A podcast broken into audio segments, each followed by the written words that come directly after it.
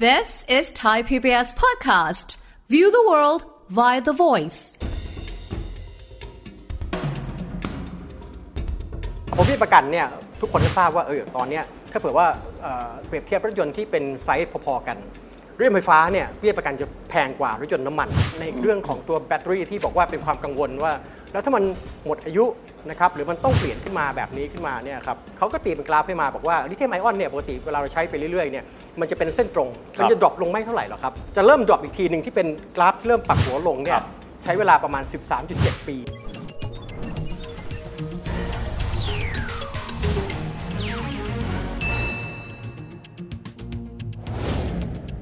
สวัสดีครับท่านผู้ชมครับ ยินดีต้อนรับเข้าสู่รายการเศรษฐกิจติดบ้านนะครับ วันนี้จะมาคุยเรื่องของการเป็นเจ้าของ EV สักคันครับ ส่วนใหญ่เลยแล้วอาจจะคำนวณนะครับว่าเรื่องของพลังงานไฟฟ้าที่จะอัดประจุเข้าไปเนี่ยยังไงก็ตามถูกกว่าตัวน้ำมันที่จะต้องเติมเข้าไปในรถสันดาปภายใน แต่การเป็นเจ้าของรถยนต์สักคันหนึ่งครับ เรื่องของต้นทุนการเป็นเจ้าของเนี่ยคงไม่ได้มีเฉพาะค่าเชื้อเพลิงอย่างเดียวนะครับ แต่อาจจะมีมิติอื่น เช่นเรื่องของประกันก็ดี การซ่อมบำรุงก็ดี ยิ่งบางคนบอกว่าโอ้ยานยนต์ไฟฟ้านี่ต้นทุนคือแบตเตอรี่นี่ค่อนข้างสูงทีเดียว มาตรการประกันเขาเป็นอย่างไร วันนี้จะมาคุยนะครับเรื่องของความประหยัดและความคุ้มค่า ต้นทุนในการเป็นเจ้าของรถยนต์ EV สักคันกับนายกสมาคมยานยนต์ไฟฟ้าไทยหรือว่า EVAT คุณกฤษดาอุตโมดคุณจอห์นสวัสดีครับ สวัสดีครับดรวิทย์ คุณจอห์นเอาเบื้องต้นก่อนเวลาคุยกับคุ้มไม่คุ้มเนี่ยเอาเรื่องของตัวค่าไฟก่อน ผมว่าอืมง่ายสุดเลยบางคนบอกอืมประหยัดมาก แต่บางคนก็บอกว่า เอ๊ะอันนี้เป็นเพราะว่าราคาน้ำมันอยู่ในช่วงขาขึ้นหรือเปล่า มันเลยถูกกว่าเยอะขนาดนั้น คุณจอห์นมองยังไงครับครับผมคิดว่าราคาน้ำมันที่เราเห็นเมื่อตอนปลายเอ่อปีที่แล้วเนี่ยครับเป็นช่วงที่มันพีคมากอืมๆนะครับคนก็เอ่อวิตกกังวลกันว่าโอ้โหมันจะขึ้นไปถึงเท่าไหร่ นะครับในขณะที่ค่าไฟเนี่ยยังไงก็ตามถ้าเทียบนะครับเอ่อในการใช้งานกับรถยนต์เนี่ยนะฮะกับเอ่อรถยนต์ที่เป็น ICE กับ EV เนี่ยรถยนต์ที่เป็นรถยนต์ไฟฟ้าเนี่ยยังไงก็ถูกกว่านะครับเพราะเราคำนวณออกมาต่อกิโลเมตรที่เราขับเนี่ยครับถ้าเกิดชาร์จไฟที่บ้านเนี่ยก็ตกอยู่ที่ประมาณ 60-70 สตางค์ต่อกิโลเมตรอืมแต่ถ้าเป็นรถยนต์น้ำมันเนี่ยอยู่ที่ประมาณ 4 บาทกว่านะครับต่อกิโลเมตร อันนี้โดยทั่วไปผมว่าแปดเท่าเลยนะเอ่อเพราะฉะนั้นเนี่ยมันความความต่างกันก็เห็นได้ค่อนข้างชัดเจน นะครับเพราะฉะนั้นเนี่ยผมคิดว่าในมุมมองระยะยาวเนี่ยยังไงก็ตามผมก็ไม่คาดว่าราคาน้ำมันเนี่ยมันจะลดลงเรื่อยๆหรอกนะครับอืมมันก็มีแต่จะถีบตัวมากขึ้นเรื่อยครับ ๆนะครับเพราะฉะนั้นผมคิดว่าเอ่อระบบของไฟฟ้าก็น่าจะเป็นอะไรที่ตอบโจทย์มากกว่าอืม นะครับครับทีนี้ถ้าเกิดว่ามาดูต้นทุนของการเป็นเจ้าของภาษาครับฝรั่งเขาเรียก cost of ownership เนี่ยนะครับใช่ครับยานยนต์ไฟฟ้าแน่นอนว่าคงจะโครงสร้างไม่เหมือนกันเอาครัผบ มดูตัวอย่างง่ายๆนะครับ เรื่องการซ่อมบำรุงอืม คนห่วงกันเยอะมากเลยบอกว่า อืม แบตเตอรี่มันแพง อืมอืม ข้อห่วงกังวลตรงนี้ยังเป็นประเด็นอยู่ไหมครับ โอเค แบตเตอรี่เนี่ยมันเป็นเอ่อเรียกว่าเป็น major component นะครับอืมของรถยนต์ไฟฟ้า ซึ่งพอมันเป็น major component เนี่ยก็เท่ากับว่ารถยนต์หนึ่งคันเนี่ยมันเป็น portion ที่เป็นแบตเตอรี่เนี่ยก็กว่าประมาณสัก30-40%เป็นไปละนะฮะโอ้โหเหรอของตัวรถยนต์หนึ่งคันนะครับอันนี้โดยทั่วไป ทีนี้พอมันเป็นเอ่อต้นทุนที่มีราคาสูงนะครับคนก็กังวลบอกว่าเอ๊ะซ่อมจะแพงไหมอืมหรือแม้กระทั่งตอนขายต่อล่ะ ถ้าเผื่อว่าขายต่อแล้วเจ้าของใหม่เขาต้องไปเปลี่ยนเนี่ยเท่ากับว่าราคาที่ เต็นท์จะตีต่อเนี่ยโอ้โหก็ยิ่งต้องกดราคาลงเออมันก็เลยเป็นความกังวลครับใช่ไหมครับว่าจะทำยังไงกับแบตเตอรี่นี่แหละนะฮะทีนี้เนี่ยนะครับเราก็เอ่อต้องเรียนตรงว่าอีกสิ่งสมาคมเนี่ยก็มองว่าเรื่องนี้เป็นเพนพอยต์อืมนะครับแล้วก็ได้มีการติดต่อไปทางเอ่อคอปพนะครับซึ่งเป็นหน่วยงานที่ดูแลกำกับดูแลในเรื่องของกิจการประกันภัยกิจการประกันภัยอ่าใช่แล้วเพ ราะฉะนั้นเนี่ยนะครับเราก็เอ่อเรียกว่าถ้าอยากจะหารือกับทางกปพว่าจะทำยังไงนะครับถ้ามองในเรื่องของเบี้ยประกันอืมนะครับเพราะเบี้ยประกันเนี่ยทุกคนก็ทราบว่าเออตอนเนี้ยถ้าเผื่อว่าเอ่อเปรียบเทียบรถยนต์ที่เป็นไซส์พอๆกัน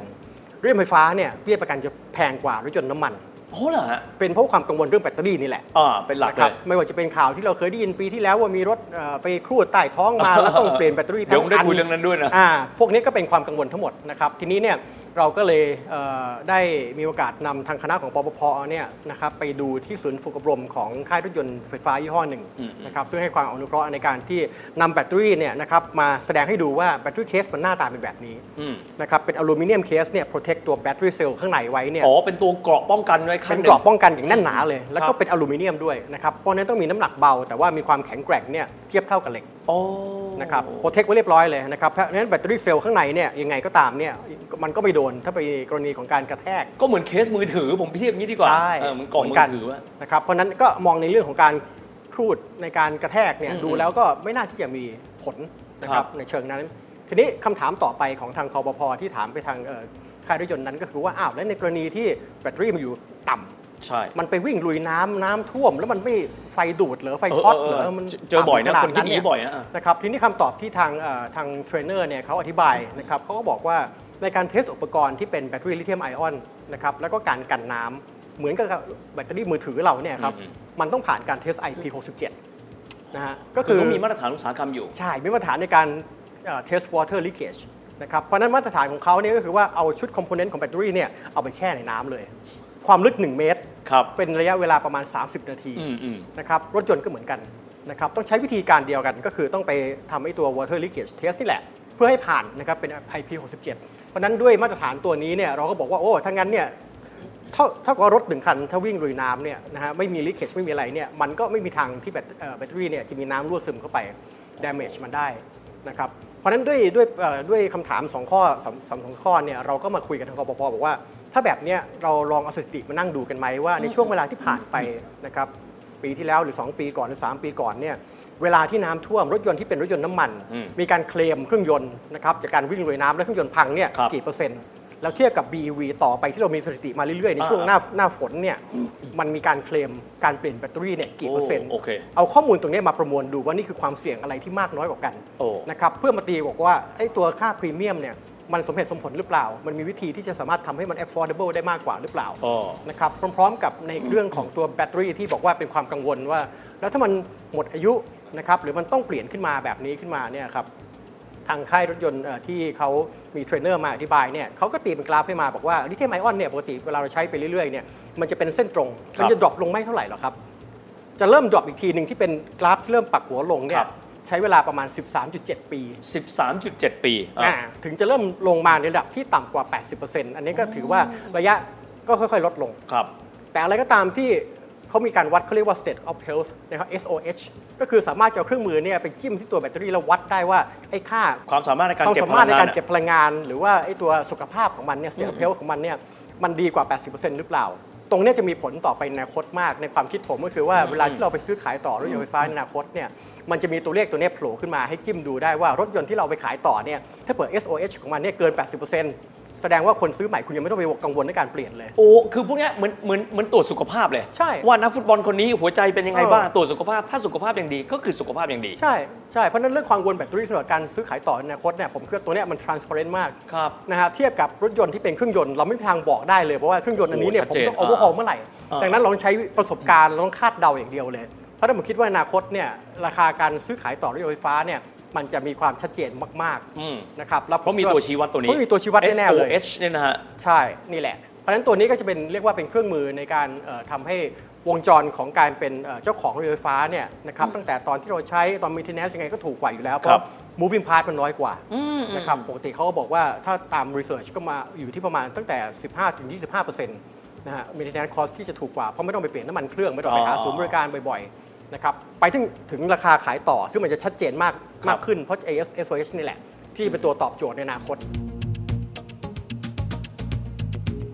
ถามนิดนะครับเรื่องข้อกังวลเกี่ยวกับกรมธรรม์ในการคุ้มครองนะฮะครับแน่นอนว่าบ้านเราไม่ใช่ประเทศแรกที่มี EV ครับประเทศอื่น เช่นจีนเองก็ดียุโรปก็ค่อนข้างเยอะแล้วเนี่ย เขามีข้อห่วงกังวลคล้ายๆเราแบบนี้ไหมครับอืมเรื่องการออก policy หรือกรมธรรม์ในการประกันภัยรถยนต์ EV ครับครับ ผมคิดว่าเอ่อ policy แต่ละประเทศเนี่ยอาจจะมีความเอ่อต่างกันอืมนะครับในในเรื่องของวิธีการในเรื่องของ coverage ต่างๆนะครับของบ้านเราเองเนี่ยทางสมาคมยานไฟฟ้าไทยเนี่ยก็เอ่อเดินหน้าคุยกับทางคอปพแล้วก็ผมคิดว่าประมาณช่วงเดือนมีนาคมเนี่ยก็คงจะได้เอ่อ นัดประชุมอีกครั้งหนึ่งร่วมกับค่ายรถยนต์ด้วยเพื่อแลกเปลี่ยนข้อมูลระหว่างกันและกันนะครับในเชิงของเทคโนโลยีในการเอ่อซ่อมบำรุงครับนะครับในกรณีของ damage ที่เขากังวลอืมอืมนะครับแล้วก็ในเรื่องของการ maintenance ของอู่ต่างครับๆนะครับเราจะมีการเอ่อถ่ายทอดเทคโนโลยี นะครับให้เอ่อแต่ละที่เนี่ยในการทำสีอย่างเงี้ยครับลองคิดดูว่าเอารถไปทำสีใช่ไหมฮะแบตเตอรี่มันอยู่ข้างใต้ทำยังไงที่จะทำให้ไอ้ตัวห้องที่อุณหภูมิอบสีเนี่ยมันร้อนเนี่ยมันไม่ไป impact กับตัวแบตเตอรี่โอ้โหพวกเนี้ยก็ต้องเป็นเรื่องของเอ่อเรียกเรียกว่าต้องมี know how อืมนะครับเอ่อในการเข้าไป make sure ว่า safety เนี่ยมันคงสามารถที่จะอยู่กับมันได้ครับครับผมถามคุณจอห์นอีกอันหนึงไม่พูดคงไม่ได้ เพราะครับเป็นกรณีที่เกิดขึ้นเมื่อเร็วๆนี้ที่บอกว่ามี เอ่อเจ้าของรถ EV นะครับขับไปแล้วด้วยความที่แบตเตอรี่มันอยู่ข้างล่างครับครับปรากฏเหมือนไปเจอโขดหินหรือไปเจอของแข็งเข้ามาครับทำให้แบตเตอรี่จะมีรอยขีดข่วนครับจนกระทั่งที่สุดจำเป็นต้องมีการเปลี่ยนแบตเตอรี่ทั้งแผงเลยที่อยู่ข้างล่างครับซึ่งราคามันสูงมากอืมนะครับบางคนก็เลยห่วงกังวลว่าโอ้โหแบตเตอรี่นี่มันเหมือนเปราะบางเนาะครับทีนี้เนี่ยตรงเนี้ยความกระจ่างของกรณีดังกล่าว หรือกรณีเทียบเคียงกันเนี่ยครับออกมาเป็นยังไงบ้างน่าวิตกอย่างที่หลายคนก็คุยถึงกันไหมครับครับ ผมคิดว่าในกรณีของเออรอยที่เกิดขึ้น นะครับกับเอ่อชิ้นส่วนต่างๆของรถยนต์เนี่ยนะครับถ้าเรามองเออไปกว้างๆว่าเอ๊ะถ้าเผื่อว่ามันมีรอยไปครูดเนี่ยนะครับที่บัมเปอร์บ้างที่ล้อบ้างอืมนะครับถามว่ามันก็มี2 choice หนึ่งก็คือจะซ่อมหรือจะเปลี่ยนครับใช่ไหมครับทั้งนั้นเนี่ยมันก็เป็น choice ที่เลือกได้อืมอืมตัว battery case เนี่ยเท่าที่ทราบในเคสนี้ก็เหมือนกัน ก็คือว่าสามารถเลือกได้ว่าจะซ่อม หรือจะเปลี่ยนอืมทั้งก้อนเลยครับนะครับทีนี้อย่างที่เราไปเห็นในเอ่อตัวอย่างของแบตเตอรี่เคสที่เล่าให้ฟังว่ามันมีอลูมิเนียม case protect ไว้โดยรอบเนี่ยสิ่งที่มันไปครูดเนี่ยมันไปครูดในตัวเคสด้านนอก ดังนั้นแล้วเนี่ยเหมือนกับโดนไม่ได้โดนมือถือ โดนกรอบของมือถือ ใช่ ถ้าเทียบเป็นโทรศัพท์เนาะ ใช่ อืมไม่ได้ไปโดนอะไรกับตัวชิ้นที่เป็นแบตเตอรี่เซลล์ข้างในเลย อ๋อ เพราะตัวนั้นเนี่ยมันโดน protect ไว้อยู่แล้วครับ นะครับหรือถ้า in the worst case มันดันไปโดนกระทบที่เซลล์นั้นจริงๆเนี่ยจริงๆเราเปลี่ยนเฉพาะโมจูลตรงนั้นออกไปได้ โอ้ คือมันแยกชิ้นได้มันแยกชิ้นเป็นไม่โมจูลไม่ใช่เล็กๆ เป็นชิ้นเดียว คือถ้าผิดคุณคุณแก้ทั้งหมดไม่ใช่แบบนั้น ไม่ใช่ มันเป็นโมจูลเล็กๆ ข้างใน เพราะฉะนั้นจริงๆ แล้วก็สามารถจะเปลี่ยนเฉพาะโมจูลก็ได้ แต่ในกรณีนั้นเนี่ยจริงๆแล้วมันโดนเฉพาะไอ้ตัว protective case ด้านนอก อ๋อโดนโดนโดนพูดง่ายๆคือโดนแค่ตัวกรอบมันตัวกรอบมันใช่กรอบห่อหุ้มมันนะครับเพราะฉะนั้นเนี่ยก็มีความกระจ่างจากบริษัทแม่ที่ชี้แจงกับทางสื่อมาเรียบร้อยแล้วว่าในกรณีนี้เนี่ยเราเปลี่ยนเฉพาะตัวกรอบด้านนอกได้ไม่ต้องเปลี่ยนทั้งแบตเตอรี่ยกแพ็คครับนะครับดังนั้นเนี่ยเอ่อมุมมองในเรื่องนี้เนี่ยก็เป็นเรื่องของการเอ่อ ตีโจทย์ของการซ่อมว่าจะซ่อมหรือจะเปลี่ยนมากกว่าอืมนะครับว่าวิธีไหนนะครับแต่จริงๆแล้วเนี่ยในเคสนี้สามารถที่จะเปลี่ยนได้ครับที่ผ่านมานะครับข้อห่วงกังวลจะมีเรื่องค่าเชื้อเพลิงคุยไปแล้ว เรื่องประกันโดยเฉพาะอย่างยิ่งเลยครับเรื่องของเอ่อหัวใจของมันก็คือแบตเตอรี่ครับมีส่วนอื่นไหมครับที่เป็นข้อห่วงกังวลที่คนที่เขาตัดสินใจกำลังอยากจะใช้ว่า EV หรือ ICE แล้วหยิบยกขึ้นมา ในเรื่องของการเป็นเจ้าของรถยนต์ครับครับ ผมคิดว่าหลักๆก็จะเป็นในเรื่องของเออการใช้งานทั่วไปนะครับที่คนมักจะ concern บอกว่าเอ๊ะถ้าผมใช้รถยนต์ไฟฟ้า แล้วผมหาสถานี charging station ไม่ได้เนี่ยอ๋อโอเคจะเป็นยังไง ผมจะแบบกินข้าวลิงหรือเปล่าอ่าๆนะครับขับรถไปต่างจังหวัด แล้วไม่มีชาร์จิ่งสเตชันมันจะเกิดอะไรขึ้นนะครับแต่ในกรณีแบบนี้เนี่ยฮะก็ต้องเรียนตรงว่าผมเท่าที่เราดูเอ่อผู้ใช้รถยนต์ไฟฟ้าเนี่ยเรามีการปรับพฤติกรรมของตัวเราเองเนี่ยให้เข้ากับรถยนต์พาหนะของเราเนี่ย ได้ดีขึ้นเรื่อยๆ โอ้ครับ เหมือนกับเราใช้มือถืออย่างเงี้ยครับ ก่อนที่เราจะใช้มือถือในวันนั้นเนี่ยอืมเราจะต้องคิดก่อนเลยว่า เออ วันนี้ผมจะต้องเดินทางไปไหนไกลหรือเปล่า ผมจะต้องไปชาร์จที่ไหน ถ้าผมจะชาร์จไปด้วยเนี่ย ผมเหน็บเอาตัวชาร์จเจอร์ไปด้วยไหม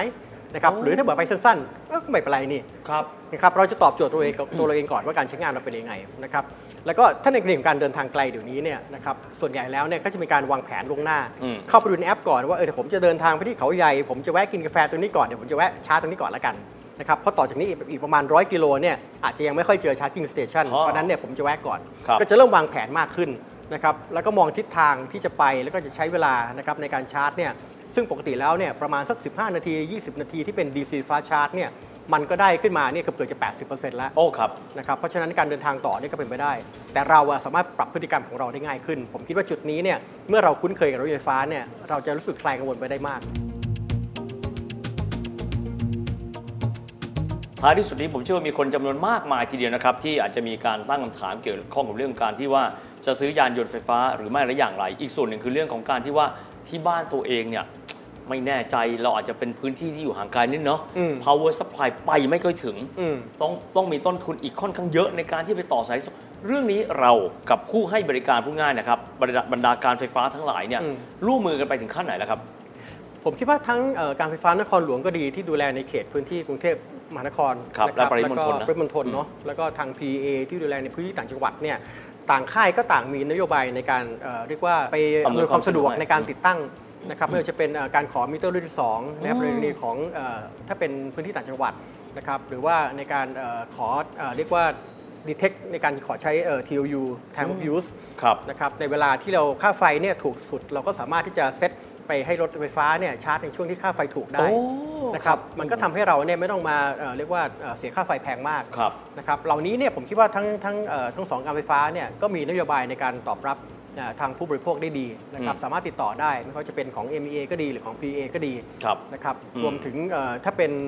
ตู้ wall box นะครับทั่วไปเนี่ยก็มีหลายหลากหลายเจ้าอืมนะครับที่ให้บริการมาติดตั้งที่บ้านเราก็เลือกให้เหมาะสมกับการใช้งานของรถของเรา นะครับนะครับผมว่าน่าจะตอบโจทย์นะครับมากมายหลากหลายที่ใครก็ตามที่อาจจะกำลังคิดอยู่นะครับว่าการเป็นเจ้าของยานยนต์ไฟฟ้านั้นเราต้องคำนึงถึงอะไรบ้างนะครับครับต้นทุนที่จะมีนะครับเรื่องของประกันเรื่องของความเสี่ยง เรื่องของไฟฟ้าวันนี้เป็น 10 กว่านาทีที่คุณจรกฤษดาอธิบายแล้วฟังได้ครบถ้วนมาก วันนี้ขอบคุณคุณจรมากนะครับขอบคุณนะครับขอบคุณครับ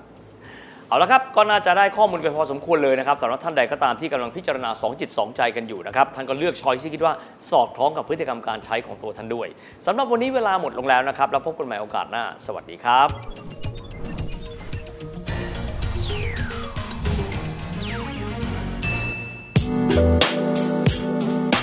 ติดตามรายการทางเว็บไซต์และแอปพลิเคชันของไทย PBS Podcast